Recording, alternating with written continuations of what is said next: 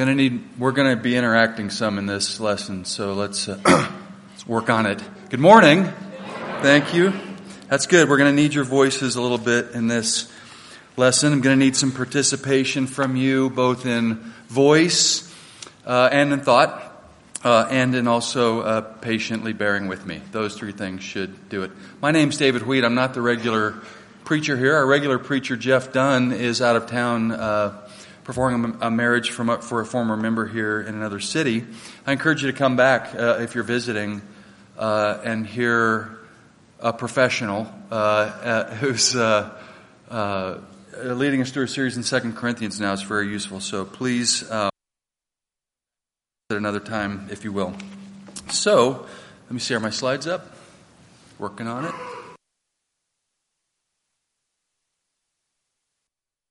This the face of God. I just shuffled my uh, notes a little bit. Let's see if I can unshuffle them. Uh, what does the face of God look like? Um, I'm pretty sure I'm going to disappoint you at the end, but um, I do think the Bible uh, tells us or gives us some hints about what God's face looks like. We're going to uh, talk about that today. Um, uh, my style is a little bit, um, one of my favorite songs, it's old, it's Steven Curtis Chapman. It's called The Great Adventure. There's a phrase in there, in that song, that says, We're going to leave long faced religion in a cloud of dust behind. I'm on a one man crusade to leave long faced religion and cloud of dust behind. Now, what, what that means is we're going to talk about, I believe, a very serious topic. I'm very uh, committed and, ser- and, and involved in this topic, but we're going to have a little fun along the way doing it, if that's okay with you. Your faces look a little long. I'm not going to lie. Good, that's better. Let's leave long faced religion in a cloud of dust, at least for this morning, if you don't mind. Um, let's start off with a prayer. Holy Father, we just thank you for this time to come out from the world and be together. And Father, the opportunities today to encourage one another and to bless one another and to pray with one another and to send each other back out into that world renewed. Uh, we pray, Father, that we will not miss one of those opportunities this morning, Father. Be with us in this lesson. I pray that your words and your voice and your Holy Spirit will come through. Pray these things in your Son's name. Amen. All right, let me get my notes organized here. So, what does the face of God look like? Let's go explore. By the way, that's the. Uh, that's Michelangelo's impression. He painted the face of God a couple times on the Sistine Chapel. That's the roof of a chapel. You have to look up it like this. And that is where we, we, we've been there. My family's been there when we were much younger. And we found out at the Sistine Chapel that our son Nathan needed glasses. Because I say, say, oh, look, that's interesting right there. You can see God's rear end flying away. And this is true, sorry, but um, and he'd say, Oh, yeah, no, I don't see it. And be like, Right there. Um, go over to the thing and then up, and he couldn't see it. And so I call that the Sistine Chapel eye test. It's very expensive. I don't recommend it. Uh, so the Sistine Chapel um, is where we kind of get these notions of what God's face looks like old, a little angry in this case, gray, cloudy, those kinds of things. Well, let's see. So I always forget if red is on.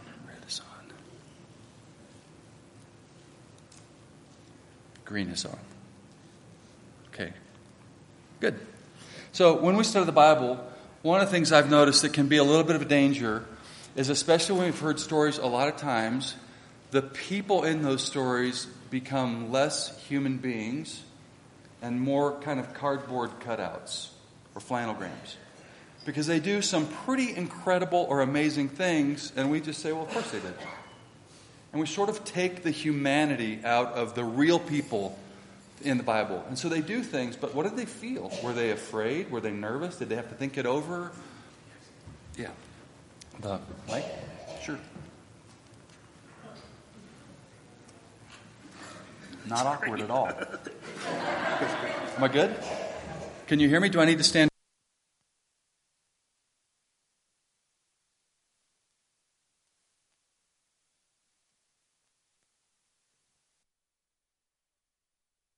be humans. They become characters in the story, and they become predictable, and we don't sympathize with their feelings. And so, in my mind, sometimes we insert these phrases, well, of course they did. So, I'm going to give you some examples, and I want you to say them along with me. David is a shepherd boy, he's not a soldier. His weapon of choice is a rock and a leather sling. And he comes and finds the entire trained professional army of Israel with armor and sword and spears and a king. And they're not fighting because there's a nine foot killer named Goliath that's challenging them all. And David, who's a shepherd boy, says, I'll do it. And we say, Well, of course he did. I wouldn't. I'd say I'm right here behind you guys. Get that armor, maybe like outflank him, head fake him, do something. And, and, that, and I'm sure he felt things when he was doing that. When he was picking up his five stones, I'm sure he was thinking, I hope this is the right stone. You know, please fly true. I think so. When Mary, the mother, future mother of Jesus, gets visited by an angel and says, Hey, even though you're a virgin, not yet married, you're pregnant by God. She didn't curl up in a ball in an anxiety attack under her bed, but she had every right to. I bet she felt like that. But she overcame it to sing a praise to God. And so, because, you know, when she sings this praise to God, and then she, and she praise to God, we sort of skip the feeling part and we say, well, of course she did. And I think we need to realize these people were feeling things when they went through these things. And the Bible can't record every feeling and every emotion, but we know they were human beings and they felt these things. So we're going to come to this later. We're going to do this one more time a little bit later. So remember that thing that we just did. Um, I believe that the people in the Bible were real and felt things just like you would have felt if you were in that same situation. Even if you overcame and stepped out in faith, you might feel nervous. You might feel anxious. You might say, I hope this works. Those kinds of things. And that would be Good. So, if we're going to find, if we're going to know what God's face, I, I meant to say, I shouldn't assume anything. If you've seen God's face enough to draw it for us, I brought this. I, because maybe I'm wrong, and if you know, we can just skip a lot of slides and you can draw it. Anyone? Okay, no? Well, um, just I didn't want to assume. So, since nobody here knows what God's face looked like, how will we know? How can we find out? And really, we need to find somebody else who has seen God's face, is my answer. We need to find a reliable witness. Who is reliable that we can trust, that, we, that says they've seen God's face and can describe it to us? And that's what we're going to go on a hunt for today is, is that person uh, that knows what God's face is, and we're going to listen to them describe it to us. So, we're going to be in Genesis today. We're going to start off in Genesis uh, 32. Um, my printer didn't work quite right, so I'm going to go old school here. So we're going to be in Genesis chapter. We're kind of going to be in the middle of this story of Jacob's life. I'm going to tell you a little bit more about Jacob in a minute, but our character here that we're the human that we're talking about is Jacob. And he, in Genesis chapter 32, is really at a crossroads in his life. I mean, literally a crossroad. And I'm going to read it to you. Um, there are things in this verse that you're going to get distracted by, and I can't explain them to you today because of time. So uh, try to stay past the distractions, and I'll point them out to you in case you need to be distracted. Uh, 32 22. That night, Jacob got up and took his two wives, his two maidservants, and his eleven sons and crossed the ford of the Jabbok. After he had sent them across the stream, he sent over all his possessions. So Jacob was left alone, and a man wrestled with him till daybreak. Sometimes the Bible just sneaks up on you, doesn't give you an explanation. It's just in the same sentence. He stayed there at night, and a man wrestled with him till daybreak. I don't have time to explain it. That's what your paid ministerial staff is for. Um, um, when the man saw that he could not overpower him, he touched the socket of Jacob's hip, so that his hip was wrenched as he wrestled with the man. Then the man said, Let me go, for it's daybreak and I'm a vampire. Nope, it doesn't say. It doesn't say the last part, but that's distracting, isn't it? That he says, Let me go because it's daybreak. I don't have, we're not talking about that today. But Jacob replied, I will not let you go unless you bless me. The man asked him, What is your name? Jacob, he answered. Then the man said, Your name will no longer be Jacob, but Israel. because you have struggled with God and with men and have overcome. Jacob said, Please tell me your name. But he replied, Why do you ask my name? Then he blessed him there. So, this is the part that's important to our lesson. Don't get distracted here. So Jacob, called the place Peniel, saying, It is because I saw God face to face, and yet my life was spared. The sun rose above him as he passed Peniel, and he was limping because of his hip. Therefore, to this day, the Israelites do not eat the tendon attached to the socket of the hip, and because tendons are nasty. It also doesn't say that. But I think it's really sacrificial of the Jews not to eat that tendon. um, uh, because the socket of Jacob's hip was touched near the tendon. The limping, the touching, the man, I don't have time for that today, uh, but uh, the, the man was not a man.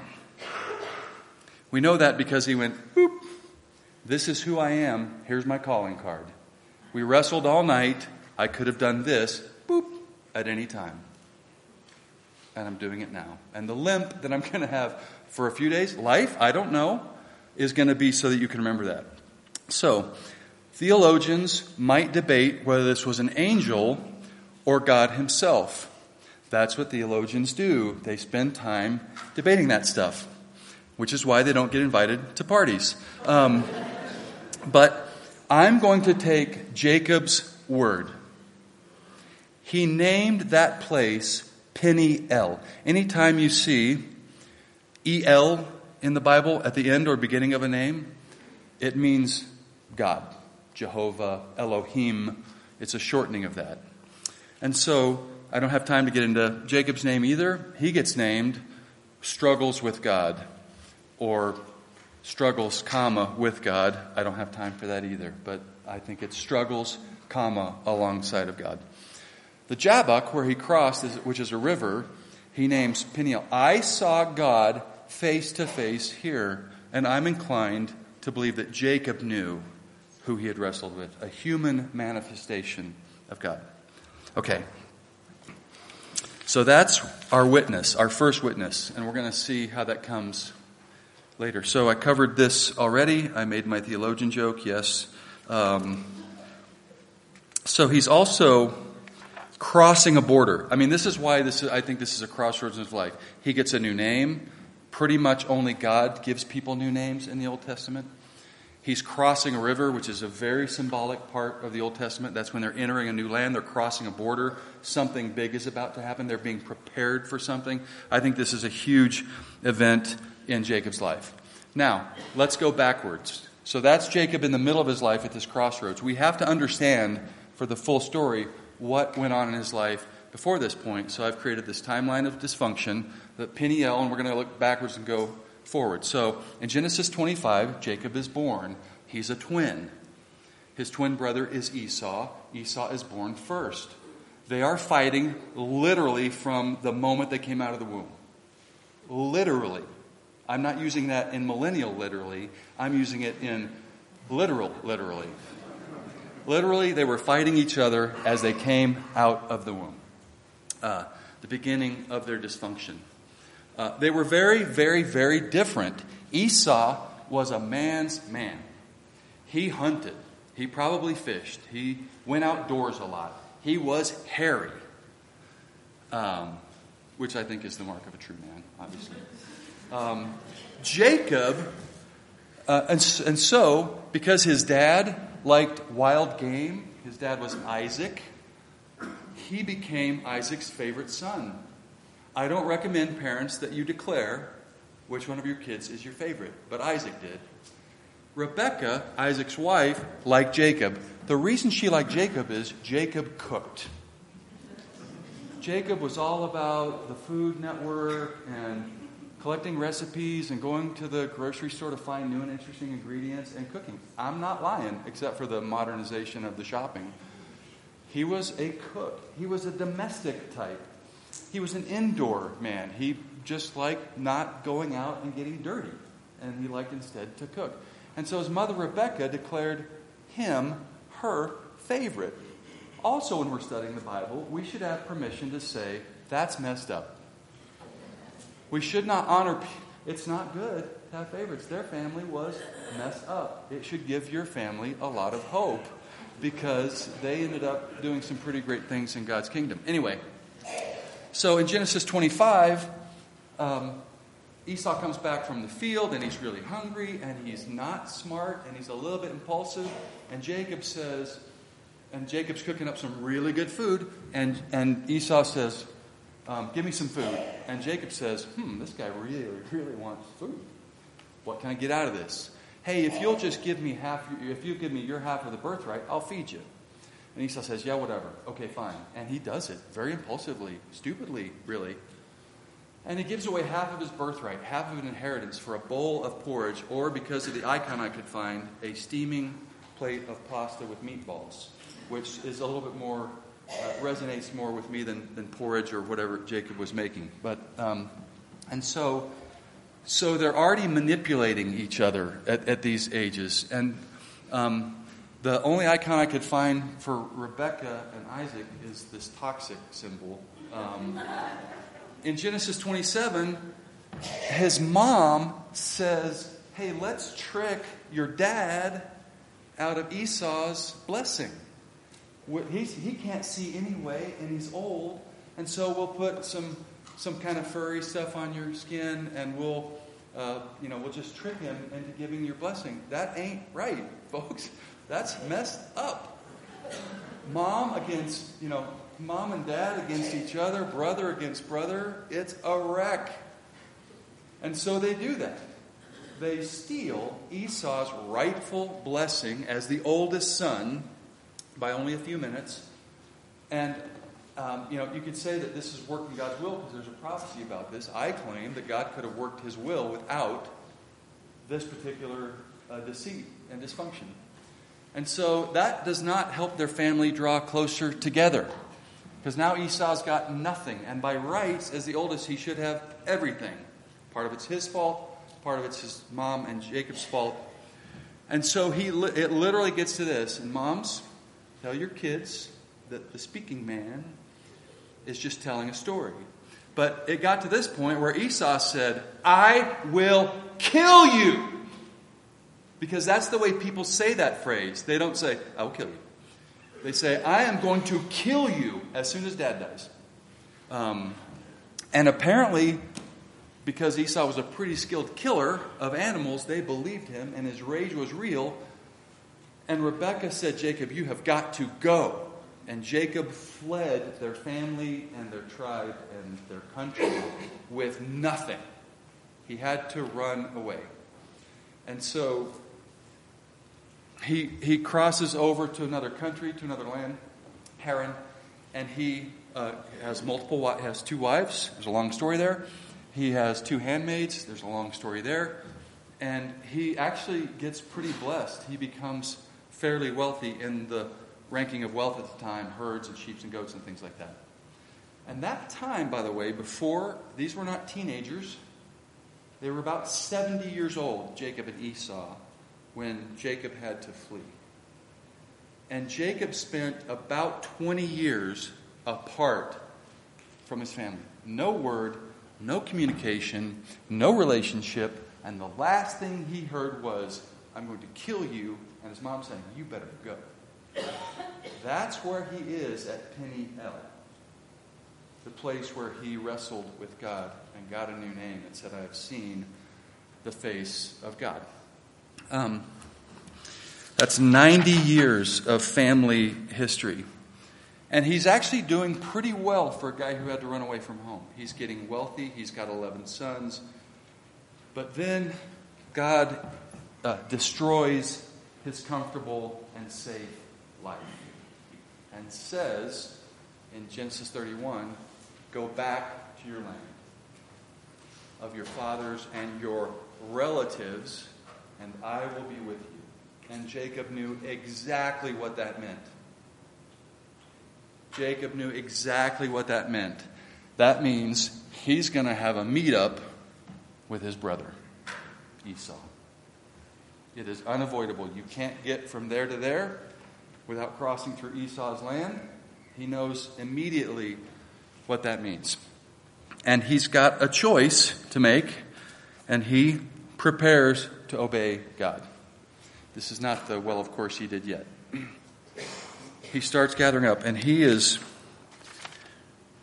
really, really scared. So he's gathering up to do this, and he knows that the first person he's going to meet is Esau and Esau's clan. And here's what he does, starting in Genesis chapter 32. The first thing he does is he sends some messenger saying, At least tell Esau I'm coming. Let's, let's not surprise Esau. And the messengers, he gives them this message, and the message is full of tell Esau and call him my Lord that your servant Jacob is coming. Your servant Jacob is coming, Lord Esau. The language of repentance, really, and sorryness and forgiveness is starting to, is in that language. And the messengers come back and say, We gave the message to Esau, and he's coming with 400 men. 400 men plus Esau is not a welcoming party. That's a war party. You don't need 400 men to say, Glad to see you again, brother. Now, I, now, now Esau hasn't been communicating with Jacob. He has no idea what, who Jacob is. Jacob might still be that lying, cheating, stealing, uh, ungrateful brother of his. So when he hears this, Jacob goes into great fear and distress. It doesn't just say fear and distress, it says great fear and distress. And he prays this prayer to God. And this becomes important later, so I want you to listen to this. In uh, Genesis chapter um, 32, 7 through 12, I'm going to read his prayer. Right after he says, I'm so afraid, he says, O God of my father Abraham, God of my father Isaac, O Lord, who said to me, Go back to your country and relatives, and I will make you prosper. I am unworthy of all the kindness and faithfulness you have shown your servant. I had only my staff when I crossed this Jordan but now I have become two groups. Save me, I pray, from the hand of my brother Esau, for I am afraid he will come and attack me, and also the mothers with their children. But you have said, I will surely make you prosper, and I will make your descendants like the sand of the sea, which cannot be counted. That's a very human prayer. God, I know who you are, but this is happening. But I still know who you are, but this is happening. I don't know what to do. And he he works through that with that prayer and decides to keep moving forward. So, what he does next is he sends Esau's way. They're obviously quite a ways away now, but he sends Esau's way five different groupings of herds. It doesn't matter the order, but it's goats and sheep, sheep, sorry, goats and sheep, and camels and donkeys and a fifth thing, uh, cows, cows. Lots of them, hundreds of them at a time. I mean, this is a rich man's offering. And he does a very clever thing. He puts space between them. So one gets to Esau with a message. The message says, Your servant, humble language, Jacob, sends these to you, my lord Esau. He's communicating. He's trying to let Esau know where he's at now. And he does that five times because there's the space between the herds. Um, and then uh, Peniel happens. So after where we started is where he says, I've seen God face to face. And I want to stop here. The cynic might say, Jacob is not trusting God because he's trying to do all these things to butter up his brother Esau. And that there's probably room for that argument.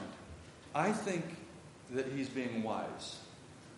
I think he's communicating with Esau where he's at now. You were my older brother. You had the right to the birthright. That means I would have been your servant, and you would have been my Lord. And I cheated and turned those around. But now I come to you as my older brother, with me your servant, and you my Lord. I think he's being wise. Or maybe he's just not trusting God. It, it, it's, it's certainly debatable. But then Peniel happens. He gets his name changed.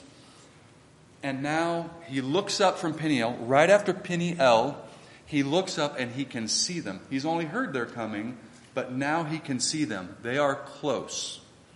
Esau and his 400 men. Um, so before we read, let me see. And so he panics a little bit and he kind of arranges his family, uh, puts the favorites, the favorite wife and the favorite son farthest away, and the second favorite wife and the second favorite kids, this is all messed up. Uh, next, Next, then the handmaidens, who are something not wives, and their children. But he, he does, then he goes in front of them. He does put himself first. So he's, he's kind of thinking this through. Maybe he's panicking a little bit. He approaches Esau, and as he draws near, he bows seven times. He walks a ways, he bows. He walks a ways, and he's communicating something to Esau. I think it's important to go back to this slide to look at, at this point, because of all this horrible history, anything could happen. Anything could happen. Esau could draw swords and there'd be a battle. And God would probably help Jacob win, but there could be battle. And this is a lot to overcome. They haven't spoken for 20 years. And the last time they did speak, it was not good. And 70 years before that, it was all dysfunction. Anything at all could happen here. But here is what happened. But Esau ran to meet Jacob and embraced him. He threw his arms around his neck and kissed him, and they wept. Can you imagine that weeping? Of the regret, of the relief that both of, both of them were you know, approaching each other in a way that could have been war, but was peace. You really have to feel the humanity there and not do this. Well, of course they did. The reason we know that there were other choices is because we all know families that aren't talking to each other after 20 years, or siblings, or, or neighbors. It is not a given that 20 years or time heals all wounds. It is hearts over time that change, that heals all wounds. Not, of course, they did. They were human beings. They could have done anything. But I think God was working on both of their hearts. And so they did something very powerful that we can learn from. So I'm going to go back to this. Um, this is really the high point, in my opinion, of Esau's life. He does not have a great life. He is not a great Bible character. He becomes the leader of the Edomites, and the Edomites are just a pain for Israel the rest of the time. Not because of him, just because of his legacy. But he got this moment right. I mean, he nailed it. He ran and dropped his things and greeted his brother. Um, and so um, we'll, we'll give him credit where credit is due. Well, whoa, whoa. Got a little crazy there. So, then Jacob says this to him, and this is kind of the punchline of the sermon title. Jacob says, he, you know, Esau says, What are all these gifts? I don't need these gifts. And he says, I want you to have them. And then Jacob said, For me to see your face is like seeing the face of God, now that you've received me in this way. Now, for right now, I feel like I'm looking at the face of God because of the way you have treated me in this situation. Now, how do we know that Jacob is reliable as a person who can tell us what the face of God looks like? Well, from the time that he saw God at Peniel and named it that until he encounters Esau, it's only one horizontal Bible inch. Now I know what you're saying. You're thinking, you're thinking, David, don't theologians have a pretty active debate about the horizontal Bible inch versus the vertical or columnar Bible inch? And I say, yes, they do, which is why theologians don't get invited to parties. Um, if you're new to the Bible, there's no such thing as a horizontal Bible inch. I make up things. Uh, nothing else I've made up except for this. But it is a real point. It is a real point. I've made it humorously, I hope. It wasn't long between when Jacob encountered God and named Peniel, I've seen God's face, and when he encounters Esau and says, Seeing your face is like seeing God's face. I think he's a reliable witness about what it feels like to see God's face. Um, So, what did Jacob see in Esau's face? We could probably open this to discussion, but here's what I think. First of all, that, that embrace, an embrace is what friends do because they're close and they trust each other. That embrace, I think, was the beginning of what he saw and felt in Esau. He had fear that was replaced by peace. He was afraid. He said it. He prayed it. He thought it. He planned for it. He was afraid. And that fear, because of Esau's, was instantly removed. And it was replaced by peace. I think he felt a sense of forgiveness for what he had done. Because that embrace and that I'm happy to see you without saying it, which maybe he did, we don't know, was me saying, I forgive you. It was a physical act of forgiveness. I think he had danger before, now he felt safe. And, and the big word I would say, I think he felt relief. Such a burden lifted. 90 years, 70 plus 20, 20 years. I thought you were going to kill me. Gone in an instant. And he says in his joy, I feel like I'm seeing God's face. Let me catch back up with my notes. I think that's what God's face looks like. I think God's face conveys these kinds of things to people. Now, so if you're an engineer or a computer programmer, I've written an if then statement for you. If you're a regular person, I'll walk you through it. So here's the conclusion. If Jacob saw a face like God's in Esau's face, and if Esau was a human being, it means a human's face can show God's face to other human beings. Is my logic? Programmers, engineers, check probably some parentheticals on order of operations could be better. I understand. Thank you, John. I'm bothering you without my should have parentheses some stuff. But uh, uh, algorithmic uh, mistakes aside, is that logic sound? I really wonder. Does it seem sound? Am I stretching? I might, might be.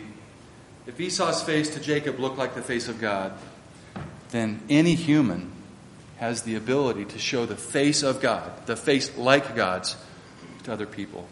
So, I've asked you to kind of speak out a couple times as you've done. Thank you. And this is where you have to think. I want you to think about your oldest and deepest relational wound. Your 20 year wound. Your five year wound. Your back when we were kids wound. The my mom and my dad did this to me wound. This isn't the funny part, is it? This is the hard part. I also want you to think about your newish, newest and freshest wound. Like from this morning, or yesterday, or two weeks ago. Do you know what the problem with your new and fresh wound is? It is starting already to become your oldest and deepest, or to join a long list of old and deep wounds. So I bring this point forward because we might think over literally, oh, this lesson is about my old, real old wounds with my family. That would be true if it applies. I think that our opportunity to see God's face and to show God's face can be in any time that we have we encounter people either through conflict or hurt or that just have a need to see something um, positive. So think about those things for a minute. Um, we, I don't even think we have to have be in a hurt relationship or have a hurt to show the face of God to people. We can show the face of God to people we've known for five minutes by relieving them of their burden without judgment and with the face uh, like God. So, let's wrap up. So, the question is are you more like Jacob or more like Esau? Or I should have put none of the above, which is fine.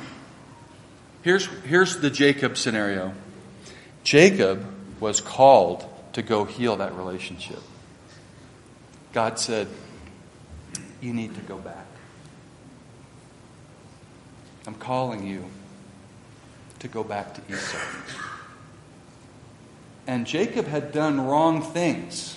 And God was saying, I want you to approach him. I know you've done wrong things. I'm going to be with you.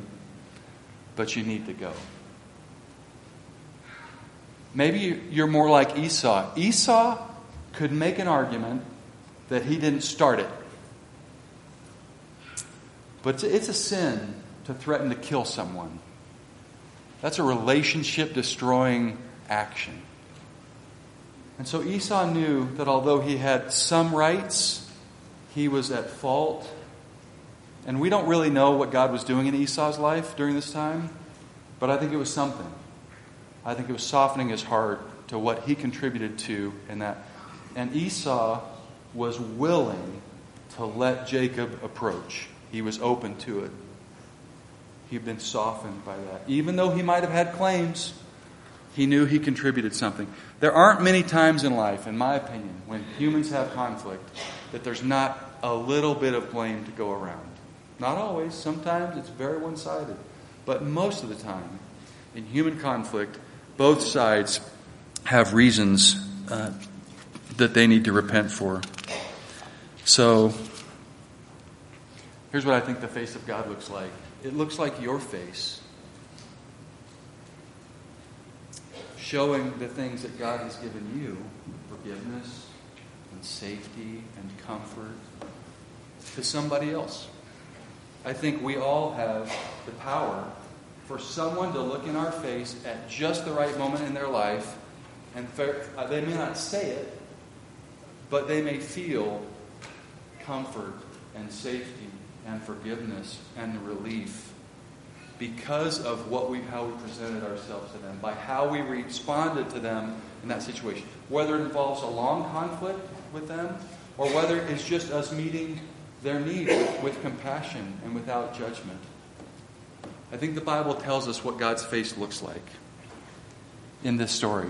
Now, God has a lot of faces. We can, we, you know, there's many ways that He shows His things like anger and things like that. But I think this is a beautiful story about brothers reconciling because they both worked to meet each other. And that great relief when, when, when people really trust God and remember what they've been given and forgive and embrace I think the face of God is present. And so I hope you have an opportunity to think about that this week. I hope you have an opportunity to think about how your face and your actions and your embrace and your forgiveness might be just the face that someone needs to see. And that they will praise God because you used that, uh, this story in your life to do that. Uh, I appreciate you listening. I encourage you to come back next week if you're visiting and hear uh, Jeff, we're going to stand and sing now. I hope this has been an encouragement to you.